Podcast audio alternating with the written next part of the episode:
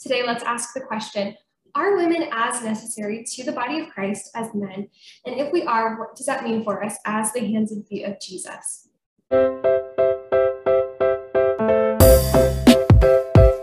Today, I'm having a conversation with my friend Kylee Logan, and we are discussing women, women in ministry, women in maybe leadership, women in different positions within the church. We talk about our personal opinions about it, but we really want this to be a jumping off point for you to see does God place as much value on women as he does men? Are they as necessary in the body of Christ?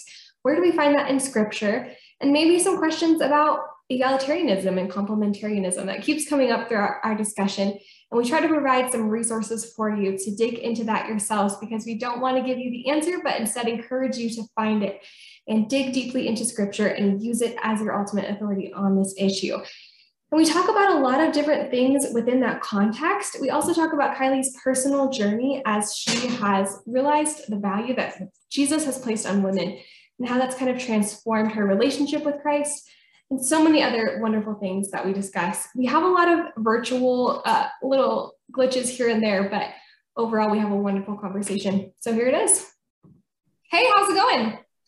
Great. How are you doing? I'm good. Why don't you introduce yourself and give us a little background? Yeah. Um, so my name is Kylee. I grew up in Utah. I relocated to Portland, Oregon about six and a half years ago. Um, I work at what sorry, what was that? That's crazy. It's been so long. I know, yeah. It I feel like I've lived here forever, but also I'm like, how has it already been six and a half years? Um, I work at a church out here as communications manager. So I do like um, live stream, website, social, all that fun stuff. Yeah. That's awesome. When you say live stream, does that mean like you do live streams or like you live stream the service for people? I live stream the service for people. I'm not I'm not an influencer. Like, man, I need to get in on that. Kylee Logan's doing live streams? No. That's awesome. Okay, so the question that we're looking at today is Are women as equally necessary to the gospel, sharing the gospel, the body of Christ? Um, are they equally as necessary as men in those positions? Are they just as necessary in everyday ministry activities, whether that means ministry as vocational ministry, whatever that looks like for you in your personal situation? Is there a level of equality there? Which is super easy to just yeah. nail down real fast. So, whatever your opinion is on women's positions in the church, our goal today is not to tell you whether to be an egalitarian or a complementarian, or whether you should support women in pastoral or leadership leadership positions. And I'm sure throughout this we'll share kind of our personal opinions on these subjects.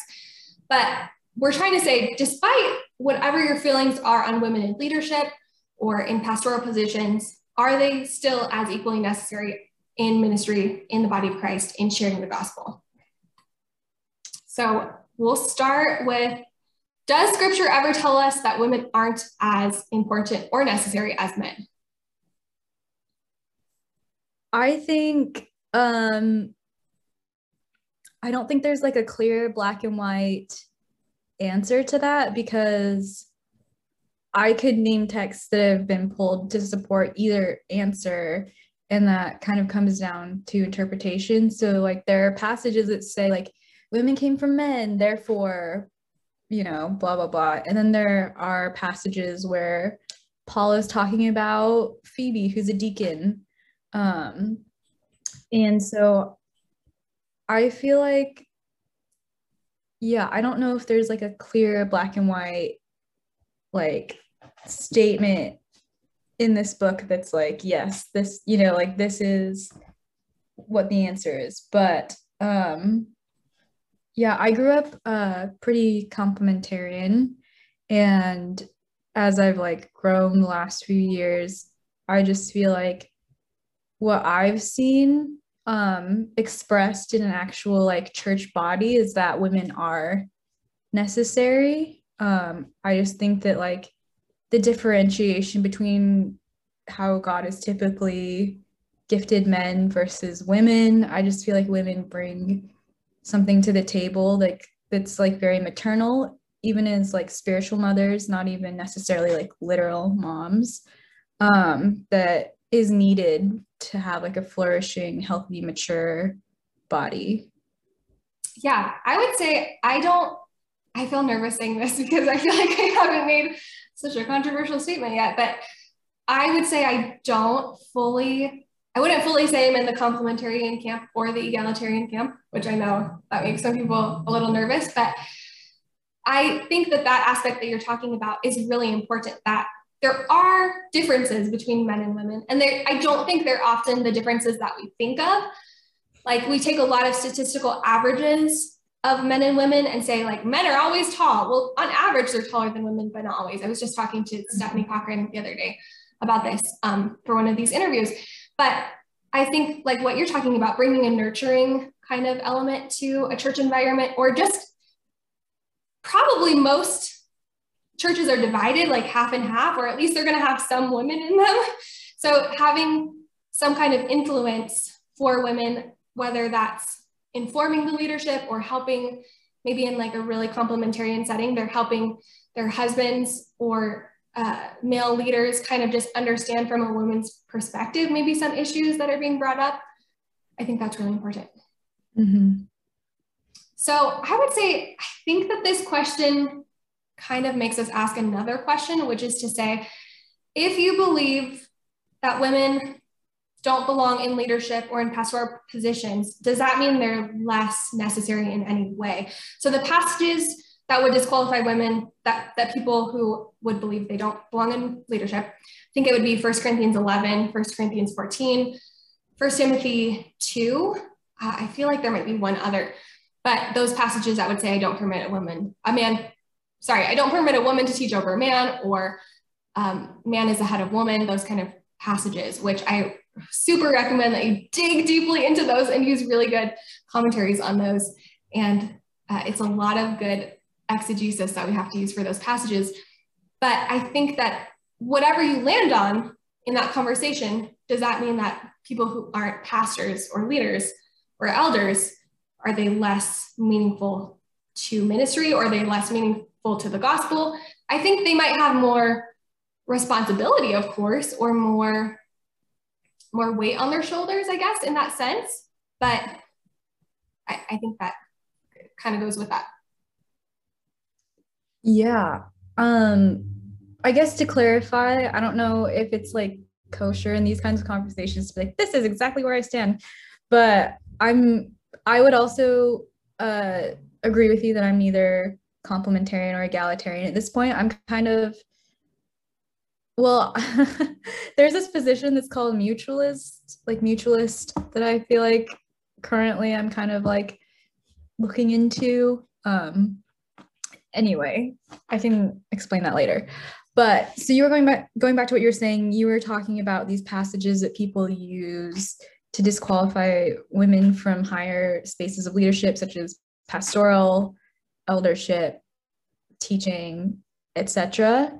Um, and yeah, like you were saying, I think that it requires some careful exegesis for sure, um, because there are other passages in scripture that would actually undermine what those are saying, written also by Paul. Um, so, like, for example, Romans 16, verse 1 starts out I commend to you our sister Phoebe, a deacon of the church um, in a city I can't pronounce.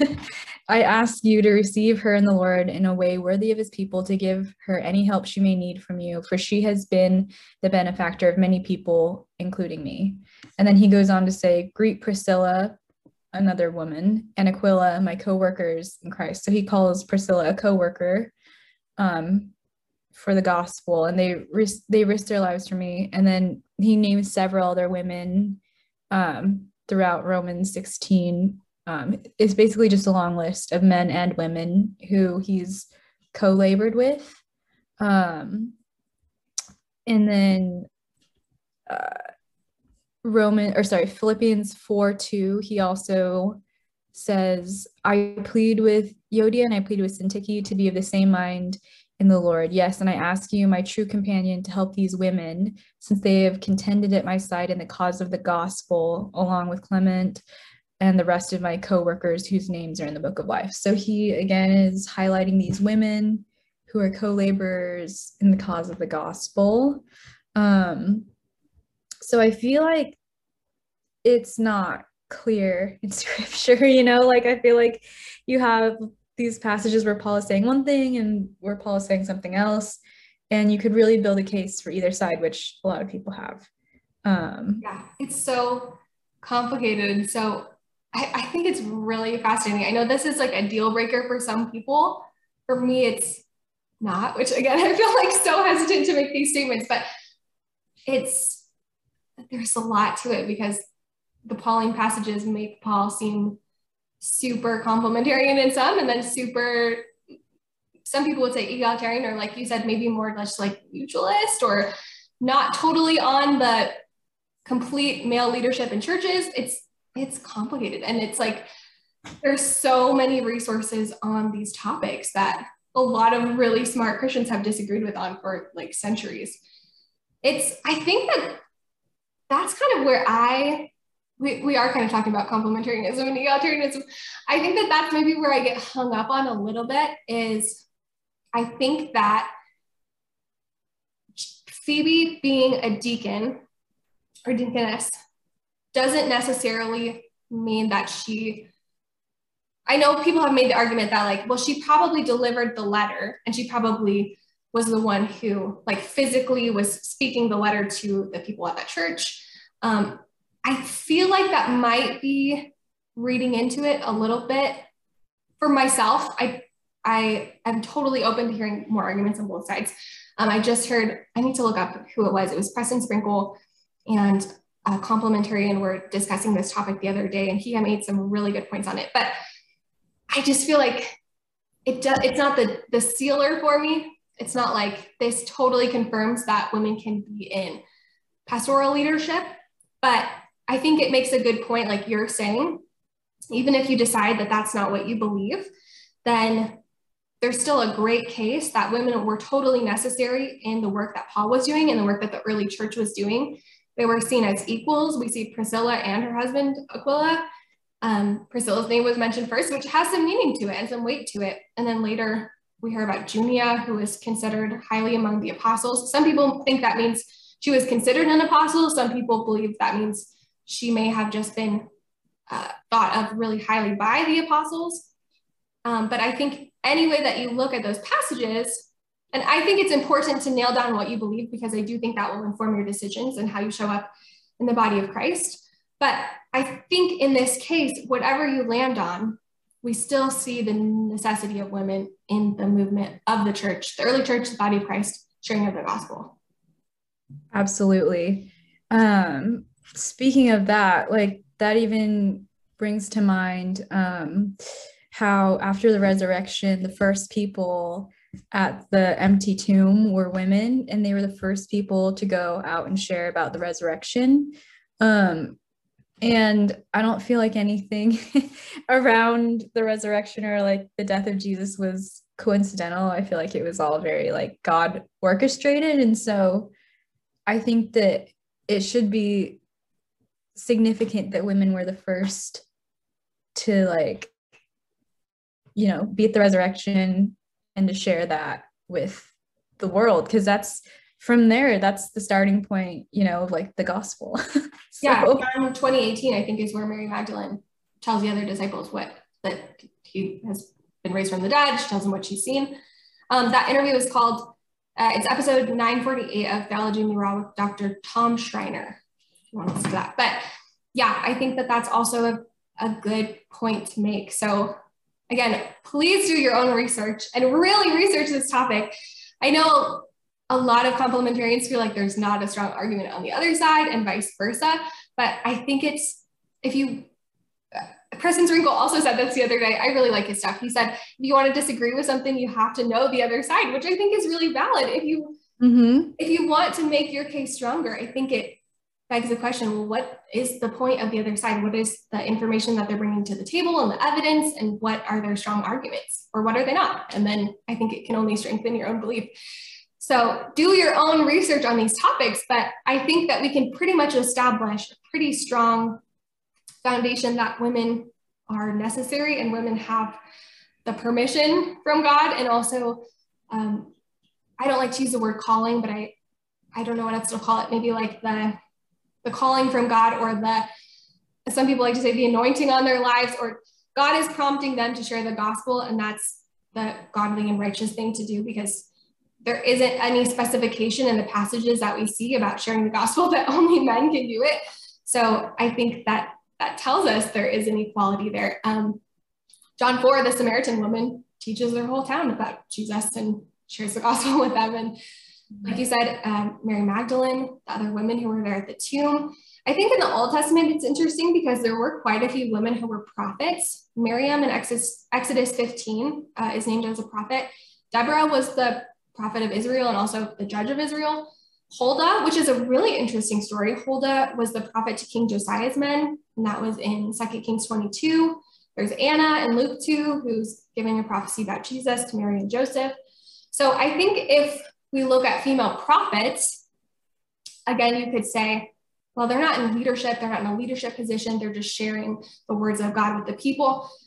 But still, there's some some level of authority there that God has chosen these women to share his words with his people, and also that um, they're not disqualified just because they're female. And also, there's Deborah's a complicated figure when we talk about this issue and when we look at women in leadership and those kind of things, because you could still make the case for either side that yes, she was a strong leader and she was in an authoritative position and she was ahead of men. And then you could also make the case that, well, she was a prophet and she was the judge of Israel, but that doesn't necessarily mean she was in authority in these ways. Um, but either way, we see that God called this woman.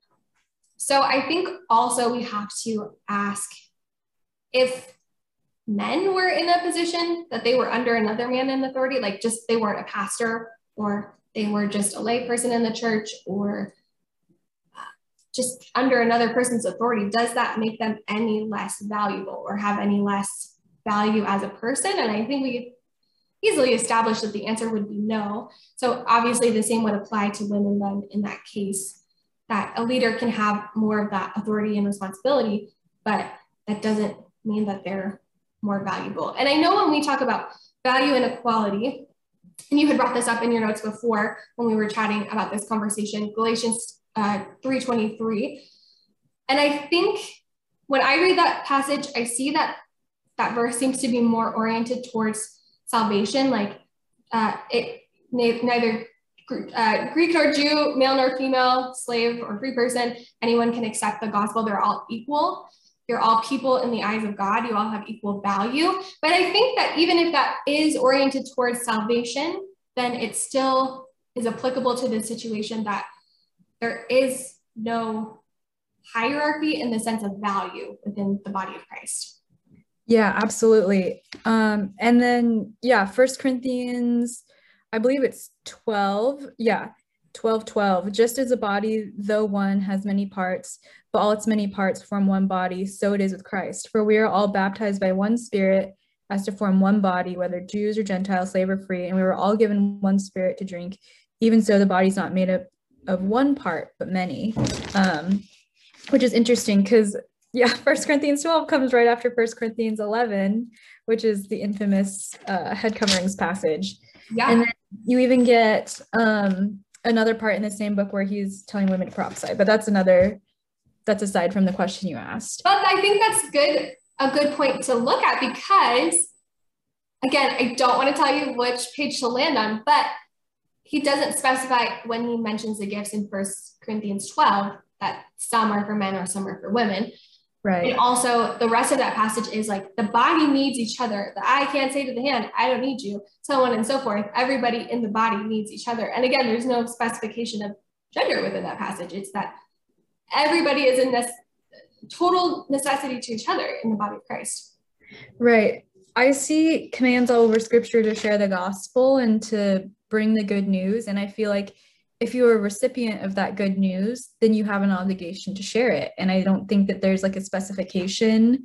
And I don't think it's like gate kept of like, oh, you've received the gospel, but you can't share it. So I think that, yeah, as far as like sharing the gospel that's definitely um, for everyone. And then um, oh my gosh i just lost my train of thought. Your original oh value value and worth. I think yeah i think the question of value and worth should shouldn't have to be argued. As like a as like a human being having value i think that like the imago dei is a strong enough argument to, to cover that as every person is made in the image of god. But i think the where you can nuance and debate or discuss is um, authority. Yes. And yeah. i think that's where there's so many different people even within the conservative really, really fundamentalist conservative side of this camp, there's a lot of disagreement about this. I heard um, a quote from a pastor, I don't want to say who it is, but he was saying that women shouldn't even give any kind of inclination that they have more authority than a man. So if a man asks a woman for directions, she shouldn't be too authoritative in the way that she gives those directions, which I think is a really, really, uh, I don't know, just really bad manipulation of scripture. And I want to be fair too to the very conservative fundamentalist side of this conversation. So if you believed that women have no place outside of the home, we had a teacher, both of us had a teacher who um, felt that women had, I think that he, the verbiage that he used was women don't have callings. Is that kind of what you remember? I think it, this moment very much stands out to me. So I almost feel like I verbatim remember he said, I don't believe that women have callings from God their calling is to help their husband with their callings. Um, it was just like a little cute little tack on to like a teaching that had nothing to do with that.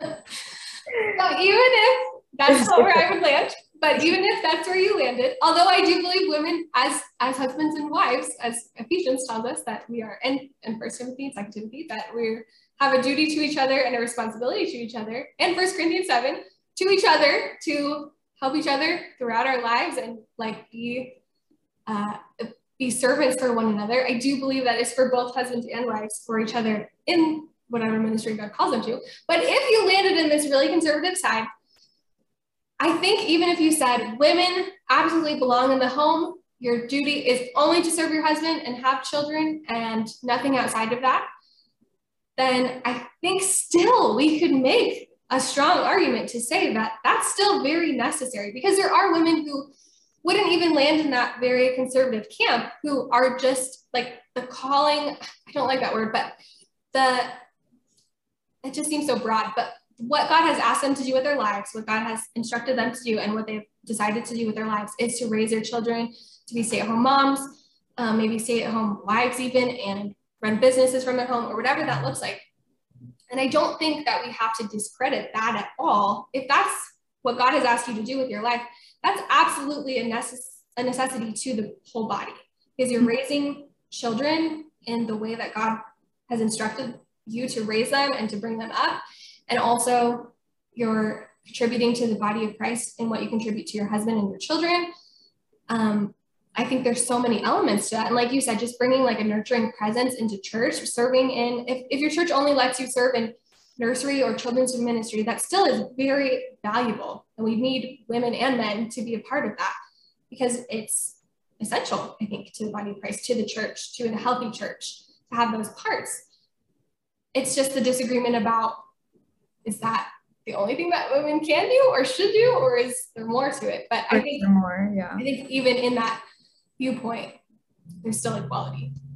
Absolutely. Like you look at scripture and Jesus has a very high view of children. Like he is like kind of reprimanding people that are like, get rid of these kids. Like they're annoying and they're in the way. And Jesus is like, no, let the kids come to me.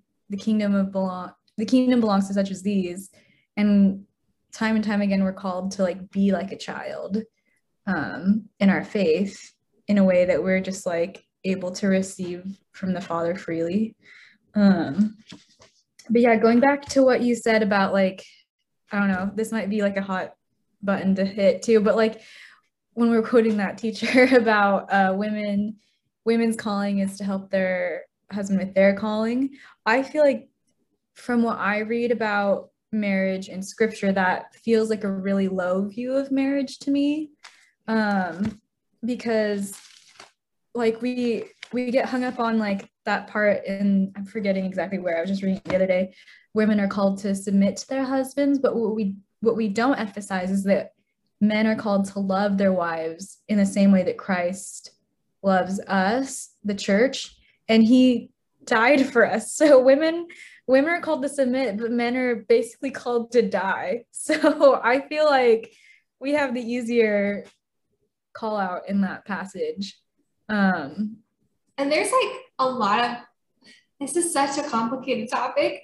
Not yeah. not women being a part of the gospel, but when we look at like women leadership and authority and things like that, it's so complicated because even within really egalitarian circles, there are people that would still argue that men should be the head of women, which I think is where I land. I think based on scripture, just the exegesis that I can see so far. So it's like we just have to be really careful when we look at these issues. Okay, man is the head of woman in this marital context which is, I think, an important element because some people want to say that applies across the board. Men are just the head of all women everywhere, even if you're unmarried and you, you know, I think we have to be careful with that, how we apply that, but also how we look at that. Like you're saying, okay, so he's the head of a woman. So what does that actually mean practically? What does that look like inside of a marriage? Does that mean that he's a tyrannical leader who just gets to decide whatever he wants and you can't correct your husband's directions when you're driving in the car? Or does that mean something else? You know what does that actually look like? And as we have this picture of christ and the body of christ in this marriage relationship i think that gives us a pretty good idea. Right because like even as somebody who is part of the bride of christ even looking at how like we're you know discipled into into like our faith i feel like it's very much a partnership. Like we don't just like sit here and we're like, all right, Jesus, you do everything. Like you tell me what to do. It's like if I if I feel like I want to like do something good for that builds up the kingdom of God, I don't feel like Jesus is up here being like, mm, I actually didn't tell you to like go, go feed that hungry person. Like, sorry, that's not, you know, that's not okay. I feel like it's very much like a collaborative like obviously I'm submitting to like Jesus's authority, but like I feel like he gives me room to like like I'm a creative and I feel like a lot of the art that I make is um I guess like faith based quote unquote or like it's for like the glory of God and I don't feel like Jesus like okay now move your pen slightly to the right you know it's like you know there's some collaboration there and I feel like having a view of like men and women, at least in the context of marriage, that reflects Christ and the church. I feel like there's way more more freedom in that when you read the scripture of how Jesus interacts with the church. Yeah, so good. That's so true. It's it's also I think we have to look at if we're talking about submission and those things in Ephesians, submit to one another it's such a complicated topic. So I think that's why it's important to us to have a good understanding of like Christ's relationship with the with the church, with the bride of Christ. Just in general, exemplifying Christ with our lives and following his example, because what the point I want to make is that wherever you decide to land at the end of the day on these topics, or what you view of women in leadership positions, it doesn't mean that we have to diminish or belittle one gender or another. And so I think within complementarianism, where it's hard because sometimes the arguments that people want to make or the scripture that they're using, it seems so manipulated to make women seem subordinate and less valuable as people and less of image bearers of God. And I, I think you can be the most dogmatic complementarian and you don't have to do that because it's not scriptural. And so I think we just have to be really careful when we're examining these passages. And it's hard to come to this conversation because we want to make everything fit into our viewpoint. And so if we are complementarians, we want to look at it like with this lens of everything has to fit into the box that I want to put it in. And egalitarians do the same thing. I want this to mean what I want it to mean. So maybe I'll kind of make some stuff up here or fluff it up here, which I'm not saying that's what all egalitarians do, but just in general, when we look at the Bible, even when we're not looking at issues of women, I think that's what we want to do. We want to make it fit our liberal view, our conservative view. And the way that we fix that is not making more conservative people liberal or making more egalitarians complementarian, but understanding scripture deeply. And to do that and to understand these passages in context, I think we need to get a deep understanding of the whole Bible because it's not just the specific verse or the specific chapter, but it's the whole book, it's the whole testament, it's the whole entire Bible together. And so I think we have to look at this overarching picture of how does God view women? How does God view women in the ways that he's called them? And is there equality there? And I think as we've kind of established, there's a really strong case that yes, there is. There's this really good book by David E. Lamb called Polygamists and Prostitutes, which sounds scandalous, but it's a really good book. I so recommend it. He does a fantastic job. It's funny, but in like a, an appropriate way kind of it, because it's topics about prostitutes and polygamists in the Old Testament, but he explains these really complicated marriage relationships and relationships specifically with women and God's relationship with women in the Old Testament. And he does a really good job of explaining Genesis 2 and Genesis 1 and 2 and 3, even explaining God's creation of man. And he understands Hebrew and is a scholar in that way a lot more um, than a lot of other authors that I've read that have tried to explain these passages. So I think having that background really helps. Um, that's a really good, really good resource to look at when you look at headship and quality and all these topics. Yeah, that's amazing. I need to check that out. I wrote it down. Um, I feel like, yeah, what you said about like you have to look at all of scripture. It's like this is like you know god's storybook to us which is like you know cheesy but it's true.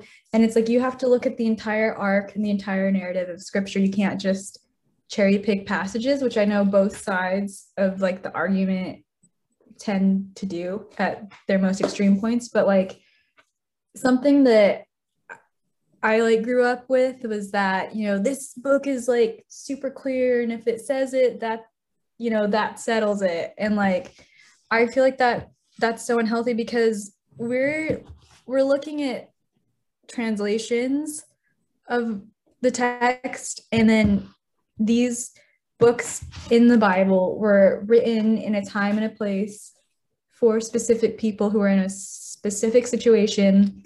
And if we don't take the time to look at it we're going to like misapply things to our to our like 21st century american view and that happens all the time. And so i think it really does take a lot of work a lot of time and a lot of wrestling to parse out what is this actually saying. And a lot of times you can't just take something at face value and take it literally. You have to like parse out like okay what was the principle behind this given now that I know that Paul was writing to this church that was struggling with this sin, he's not saying this command for all believers for all times or like, you know, whatever it is. Um, yeah, I just feel like having Bible interpretation is really important when reading the scriptures and making really definitive statements about things.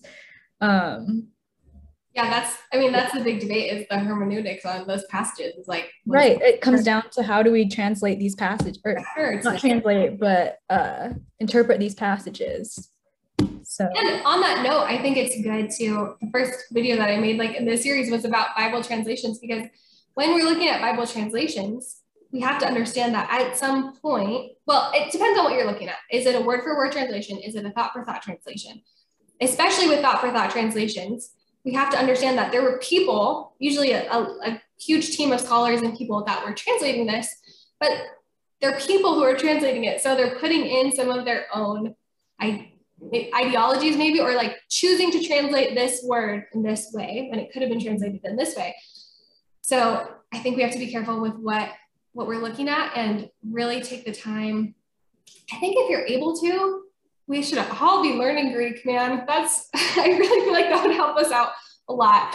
I just started on that process and it is wild. But also, I feel like if I can start this, literally anyone can. And along with your thought, you should really like this is going to take work to dig deeply into the Bible, but also like if I feel like if I can do it, anyone can. Not that I'm like a scholar now, but like if you can open a book, you can do it. If you can just use your laptop and use like the library of resources available to us today in 2022 for free all around the world, then you can do this. It's not yeah it's not crazy you don't need a degree um, to to understand some of these basic principles of just like historical culture that give us a really good reference for what was happening like with head coverings we were talking about that before this recording started there's a lot that has gone into our process of not wearing head coverings anymore and a lot of it was cultural and that's where most scholars and pastors and leaders will land mm-hmm. that was a cultural moment, which is why Paul instructed women to wear head coverings in church and when they're prophesying.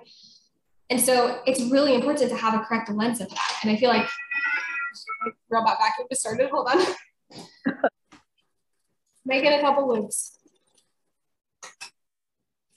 Anyways, so I think that um, I think it's really important to take a look with a good cultural lens, a good historical lens. And if you have access to Encyclopedia Britannica, man, you can start there. I don't, I think people get overwhelmed that they have to be like N.T. Wright and they have to know 70 years worth of theology and history and pastoral teachings, and you don't have to. You should know what you're talking about if you're going to teach other people and you're going to lead other people. But I think for yourself, it's it's really easy to start diving into these things. And I think at least for me and a lot of people that I've talked to, once you do, it's really fascinating. It's actually really interesting, especially like first century Rome. That is some wild stuff. Wild history, wild culture. It's really interesting. Yeah. I so I live in Portland, Oregon, and I feel like there's so many parallels with Roman culture in Portland. But anyway, um, yeah, this isn't an ad at all, but I feel like probably one of the best user-friendly resources that I've found on like Bible study is the Bible Project. Um, it's actually based out of Portland. Um, Tim Mackie heads up the Bible Project, and he is a Hebrew scholar. Like he, especially if you're wrestling with like Old Testament passages, he's your guy. Um, but they've actually gone through and done their the videos are anywhere from like three to 15 minutes. Like it's not a lot of your time, but they've gone through and explained every single book of the Bible. Um, like what the book's about, who it was written to, why it was written, and just even like watching one of those before you start reading, I feel like the text just like comes alive. And they also do like topical videos and like podcasts. So I would highly recommend the Bible Project. Also, Logos Bible software is really great um, for a study tool. I always recommend Bible Gateway, which I think it's $3.99 a month. It's super cheap and it gives you, I don't know, it's like 20 to 30 different commentaries on a passage. So you have, you can pull up the scripture passage right here. I think they have an app for your phone too. And then on the other side, you can just look at like a variety of commentaries, study Bibles. Also, there's some books, I think a couple books like different characters in the Bible, hard questions of the Bible, or something like that. So you can pull it up like side by side, which I love to do, especially on conversations like this, because it helps to look at a lot of perspectives. And I know that a lot of people would not consider this an issue that they would be willing to compromise on. Like they wouldn't be willing to be in community with an egalitarian if they were complementarian, or maybe vice versa. But I think there's a lot of other issues that we kind of do that in that are similar. Like I used this example the other day that sometimes we are in community with Calvinists and we're Molinists, or we're just not Calvinists or Arminian in our beliefs or something like that. And or the way that we think about baptism, because it's there are a lot of issues that aren't super clearly spelled out. There are a lot of pillars of our faith that are indisputable that we need to hold up our faith if we believe that it's true. And there's also a lot that we have been debating about as Christians for centuries. And I, we probably won't stop until Jesus comes back. And some people would say this is not an issue that's, this is absolutely a pillar. This is not disputable. We can't compromise on this. But for me, it's something that I can. And so uh, I don't want to compromise on my beliefs, but hear other people's perspectives and try to understand without filters what does the Bible actually say about this. So I think, especially in those contexts, it's good to get a historical perspective, read MacArthur and read N.T. Wright and read Piper and read, you know, and whoever you can about this passage and get like just a wide range of opinions because that's what they are, they're opinions. You can think the world of these scholars who have great insight and have spent their lives studying Hebrew and Greek and the New Testament, and they know what they're talking about, but they're, we're still people. And so we have to use the Bible as our ultimate authority. And that's that's where we have to really spend the time to dig deeply into it. Yeah. I feel like two thoughts that I had while you were talking is like, yes, like do all of the research, listen to all of the sides. Another thing, super basic, just like when you are going into scripture or studying this topic or any topic really, when you're looking at anything, invite the Holy Spirit to inform your reading and to inform your study. Like, ask Him to like give you His eyes and His heart for what you're looking at. Like, it feels very basic, but I feel like if you do that every time, like, I feel like He'll grow you, and not that that means your opinion's gonna, you know, be better than someone else that hasn't done that, but like, I think that that's like something we take for granted a lot. Yeah. And then also what you were saying is like this is a hill that a lot of people would die on, but something that I heard uh, have heard around is like there are four four D's. We love a good alliteration or whatever that's called at church, but it's uh, the categories that you put different theological issues. Um, so first you have die for, and I would say that for me and for a lot of people, I feel like you should keep that category as small as you can, but what's in it, you know, like you don't touch it. So that would be like the cross, the resurrection, the Trinity, basically the Nicene Creed. Um, mm-hmm.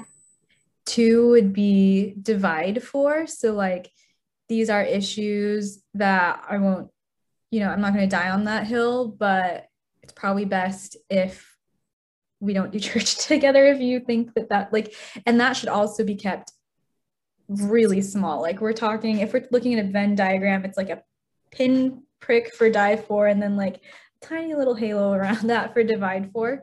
And then you've got debate for and decide for. And so, yeah, depending on who you are, I feel like this conversation we're having should live in one of these two categories, depending on who you are. I can see it going either way. It sounds like you're more in like the debate and the decide kind of like realm. I feel like I'm dancing, I might be dancing around more in like the, the, the divide and the debate, but um, at, as somebody who's a woman that like works in ministry, I feel like, yeah. Anyway, all that to say, those four categories are really helpful. Try and keep okay. things out of diet, diet, and divide. I like that a lot. That's so yeah. good. You know who who wrote that or whose message that was? I don't know who um, came up with that originally, but the first person to introduce it to me was Evan Wickham. He pastors at Park Hill in San Diego. Um, and then I've I've heard it around a few times since then. Great. I, I pulled up that verse. I think uh, not a verse, but what you were talking about having the Holy Spirit lead you, First Corinthians 2, um, 10 through 12. Actually, the whole the whole chapter of First Corinthians 2 really gives us insight. My puppy just turned up. um, gives us insight on why we need the Holy Spirit to read the Bible and we need the Holy Spirit to inform us because it says no one can know a person except their own spirit and no one can know God except his own spirit. And so I think that's crucial because we can use all the resources of the world because we basically have them available to us on our fingertips. But what's different about the Bible is we have it's living and active, and also the Holy Spirit of God lives inside of us and can guide us as we read it. And it's that's a weird mystery of our faith that we can all be praying to the same God and we can be reading the same book and land on different pages. And so I think it's important that we when we come to this, which is hard, it's so hard sometimes, but to pray that God will reveal our intentions to us and remove just like our biases and our things that we want for us to be true and just reveal the truth of scripture to us and, and just help us navigate these relationships when we don't land on the same page. Because we can see that hey we're all equal. We all belong in this church. We are all necessary to the body of christ. It's not that we only need men or we only need leaders or we only need pastors. We need every single part of the body that works together. That was something i learned a lot when i was an intern. I was an intern at a really big church in southern california and I had a, I mean, really, I don't like to say small roles or big roles, but it was like a very minor, like behind the scenes role. But it helped me understand this concept of First Corinthians 12 and just like the necessity of everyone that we, even if you're just like stapling papers and putting stamps on envelopes, that's still a necessary part of the work of the ministry that you're doing or the work of the specific ministry within the church. And so I think that we have to be really careful where, where we put our values on specific positions and ask ourselves, why am I putting this specific value on this position? Is it because pastors get more attention? Is it because they stand on the stage for an hour on Sundays in front of the congregation? Or why, why am I putting value on this? And does God put the same value on this? Right. Like, yeah, you touched on that.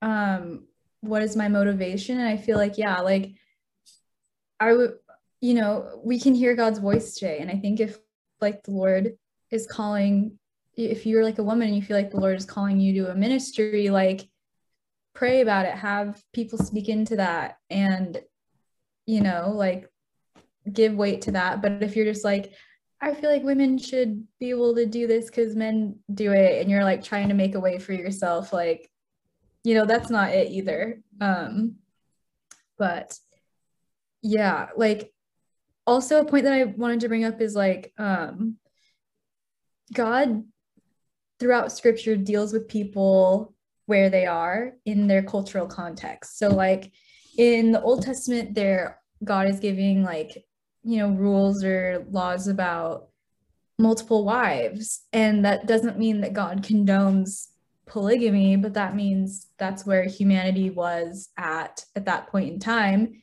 and he's giving people a framework to like do that the best they can because he is so gracious with us. And so like even in like the Old Testament, you see Paul giving commands to masters of how to treat their slaves well, which is like unheard of because slaves were treated horribly. And um, the entire book of Philemon is, you know, Paul being like, hey, when when Onesimus gets back, he's a free person, you know, and he's like writing this to his master.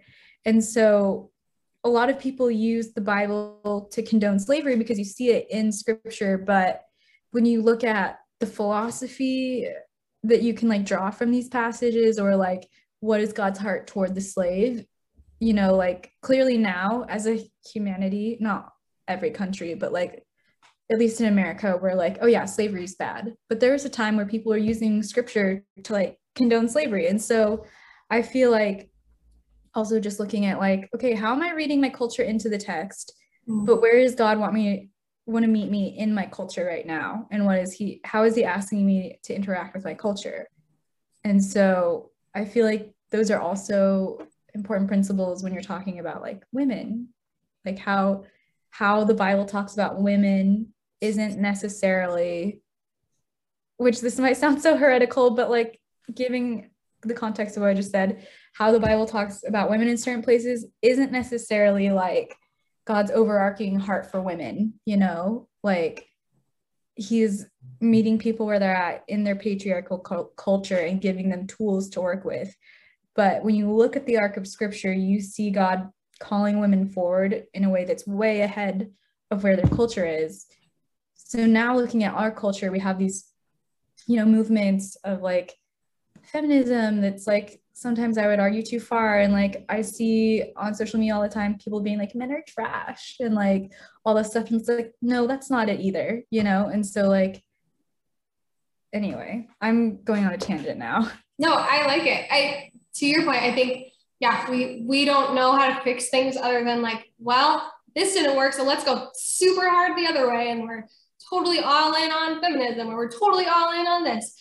And we have to use scripture. If we're people that are saying that we follow Jesus and we're following the instructions of the Bible, we have to know scripture and we have to actually follow it and use that as our guide and the Holy Spirit of God and the example of Jesus. I think um, what is so great about that book I was talking about by David Elam is he really dives into a lot of the weird things about polygamy and like Dinah and Rahab and just some crazy stories in the Bible that seem like, what is happening here? what this is, first of all, bizarre, but also it just seems like God doesn't care about women or he's not present, but he gives so much good insight into understanding that a lot of these laws regarding polygamy, it was like, this is happening and we want to protect these women. And it seems weird to us because we don't understand the Middle East thousands and thousands of years ago, because that's just not our life now. We are so far removed from that. And we live in a really specific culture in America and a really specific culture surrounding love, which has transformed in America in the past hundred years. Right. Like our idolization of romance. Yeah. Yeah. Yeah. And idolization of marriage. Yes. So it's the reason that we have to look at it is because it's so complicated and we really have to pay attention and remove our our own desires from it because we can see, I think we've seen really well the past couple of years how anybody on any issue can make the Bible like try to manipulate it and stuff it into their own box to fit their desires and their whatever political, uh, the political party or what they want for their church or for America. It's easy to do that if we're not understanding scripture in its entirety. Right. Like going back to what you're saying about the the polygamists and like the laws that were given it was like, oh, God was protecting women. So from that, we should pull God protects women. Like that's his heart towards women, not like, oh, I can be a polygamist. And right. I feel like it's easy. That's like an ex- easy example because polygamy is far removed from most of our culture. But you know, in the the New Testament, I feel like we're a lot of Christians are so quick to literally pull everything out of it and be like, okay, this is what it is. And it's like, well, um, we really need to look at what was going on here. Why was Paul writing this? Who was he writing it to? What was going on? And what is God's heart in the midst of that? Not this is a command for all believers at all times. My this is what has gotten me onto this, just asking questions about I probably land in a I feel so nervous saying this. This whole conversation is making me my armpits. Don't be nervous. Oh my goodness. So I would probably land on a more conservative side of the spectrum of women in leadership, but I still I, not in a lot of places that other people would though, and I still am just not sold. And the reason is for that reason that we look at passages like what is it First Timothy, First Timothy or Second Timothy, where Paul says, "Don't adorn yourself with gold clothing or gold earrings or jewelry or fine clothing or whatever." Do you know what I'm talking about? I don't remember which Timothy. Four, Second Timothy four. Um, but what bothers me is that I looked at passages like that, or passages like women wearing head coverings and men not wearing head coverings and things like that. And it bothered me that this passage we're going to really dig deeply into and prove why it doesn't apply to us today. Like Paul was really writing to a specific group of women and saying, don't wear your hair in braids and don't wear jewelry because we can look at the cultural context and say, oh, maybe it was because there were women who, uh, the head covering situation. Maybe it was because of women who were prostitutes and they left their hair uncovered, or because there were women who were trying to show off their fine jewelry in church and they were using it as a competitive situation. But we don't do that to every passage. And that bothers me. And I really want to know if I really believe this and it's going to guide and direct my life, but also how I show up in church and how the body of Christ shows up for people who are non believers, then we should really know why we believe it. So it's not because I want to like, I, at least my goal is not to manipulate the Bible to believe what I want it to believe, but to actually just what is it really saying? What is it really saying to us? Why are we only like picking out the passages that we want to deep dive into? We're not doing that to all of them across the board. And there's some really solid arguments on both sides of that aisle that would say women should or shouldn't be in leadership. And I think until there's really clear uh, maybe it's just because I'm not a great biblical scholar at this point in my life, but until there's just something really clear for me to grasp onto and understand, it's hard for me to completely say, I belong to this side or this side. Yeah, I think that's healthy though. I think that everyone should hold some sort of like tension or nuance, especially with these bigger, less clear topics. Like, I think that like in the stream of Christianity that we were both raised in, I feel like it's almost con no, it is condemned to like have questions or to not have a stance on something. And I think that like it's actually healthier when we hold things open-handedly because we're not God. We're subject to human opinions in our flesh and like other people's opinions, they're also born out of the flesh. And I think that like if we're gripping onto things that we don't even then we don't even allow God to change our hearts or to change our minds about things. And I think that having our hands open and holding different tensions, like I feel like so many things when are like healthy as being a tension or like a tightrope, like it's both and kind of thing in in the Christian faith. And I think that like um nuance is also healthy. I feel like humans are complex and the Bible is complex and the way that God deals with us takes into account those complexities. And so I think that we should too. And I think that the tendency is to want to gravitate to one view or the other out of fear. Mm-hmm. And I think when we get into these rigid, like black and white, either or thinking patterns, especially with theology, it's a need for control and it's based out of fear. And I don't think that that is from the spirit. The spirit is gives us a spirit of love and not fear. And so I think that like having this like I haven't really landed super heavy in one camp or the other. I think that that's healthy and necessary. Yeah, I think that's a really good really good point that you're making and there's so many issues that we just we will never agree on. And it's like we probably won't agree with your own pastor on every issue. You probably won't agree with your own spouse or your parents on a lot of these issues because there's so much packed into the Bible. And it's, I don't want to make it sound like scripture is not trustworthy or authoritative. We know that it is. 2 Timothy 3.16 tells us, Hebrews 4.12 tells us that. It's absolutely trustworthy and it should be the final authority of our lives. But there's just a, like, if we're being completely honest, there's a lot of question marks. There's things that we will not know. And it's scary for people not to know, I think, especially coming from a background maybe where, like, I would say my background, it was okay to ask questions about apologetics, maybe, but not about a subject like this, not questioning marital roles or women in ministry or things like that. It was really specific what you could or could not maybe dive into as much or just would be encouraged. It wasn't, we didn't have a very uh, dogmatic system in that way, which I'm grateful for. But I just think that we have to be careful not to make our opinions or just our best guesses about what, what's happening in the Bible absolute fact and gospel truth, and then condemn people that they don't believe that the earth was created in seven literal days, just like us, or it wasn't. You know what I mean? So we have to, it, it's like just a fine line that you have to say, yes, I, I absolutely believe this, and this is going to I'm basing my ethics and my marriage and my whole life on this book, but there's some things that I just can't know for sure.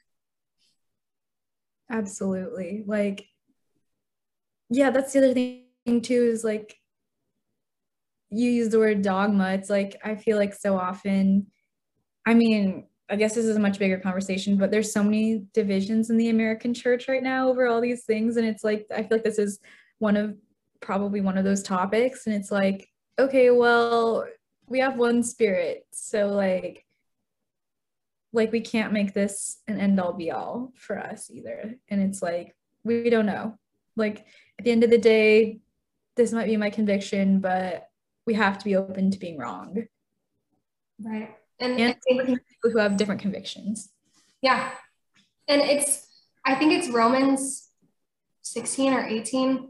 I should look that up as well. But where Paul is talking about having these differences within the church, and it's talking about with Jews and Gentiles and these.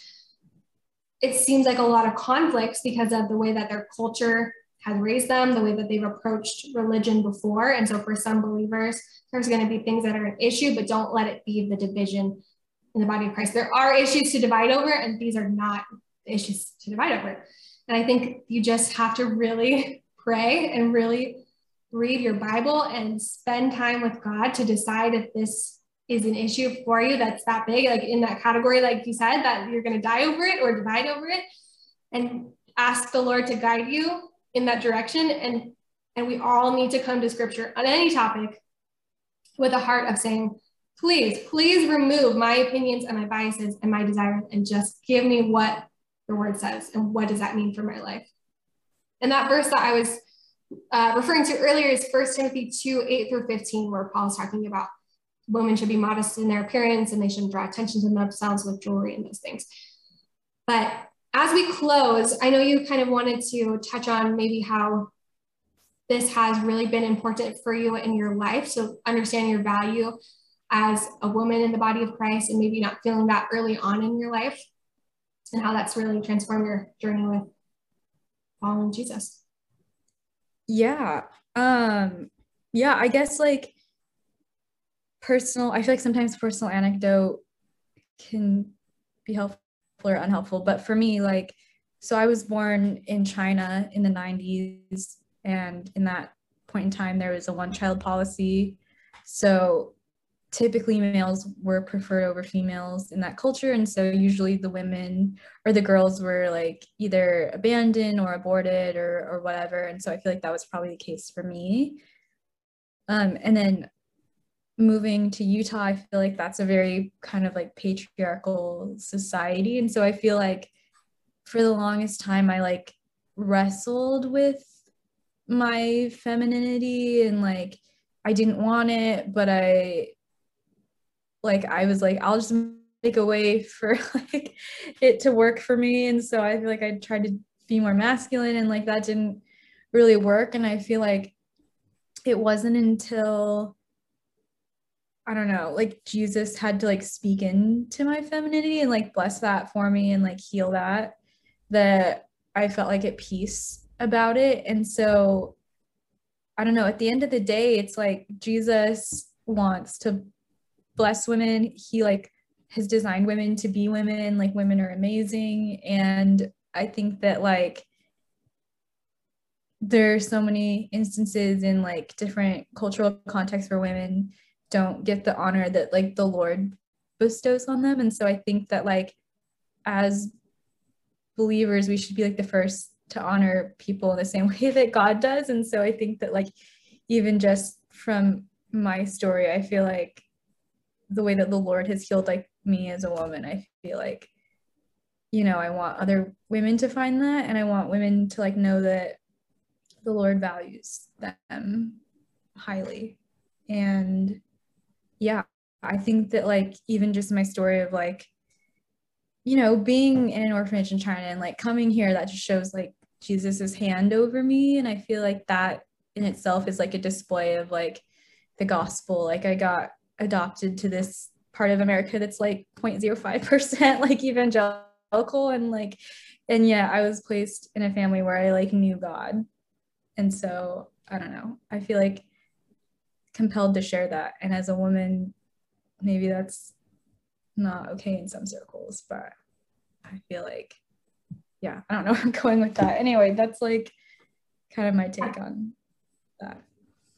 Yeah I think that's awesome to share your own journey throughout this and how it's impacted you and how understanding God's intention for you and value placed on you and love for you really has impacted the way that you you do ministry now and, and ministry in your personal life, ministry in the sense that you work for a church in all areas of that, because I think that's why this is important because if we show women that God values them and we act the way that God has instructed us to and follow Jesus's example towards women, then it changes the way that they show up in these spaces and the ways that they understand God's character and understand what God's what God thinks of women.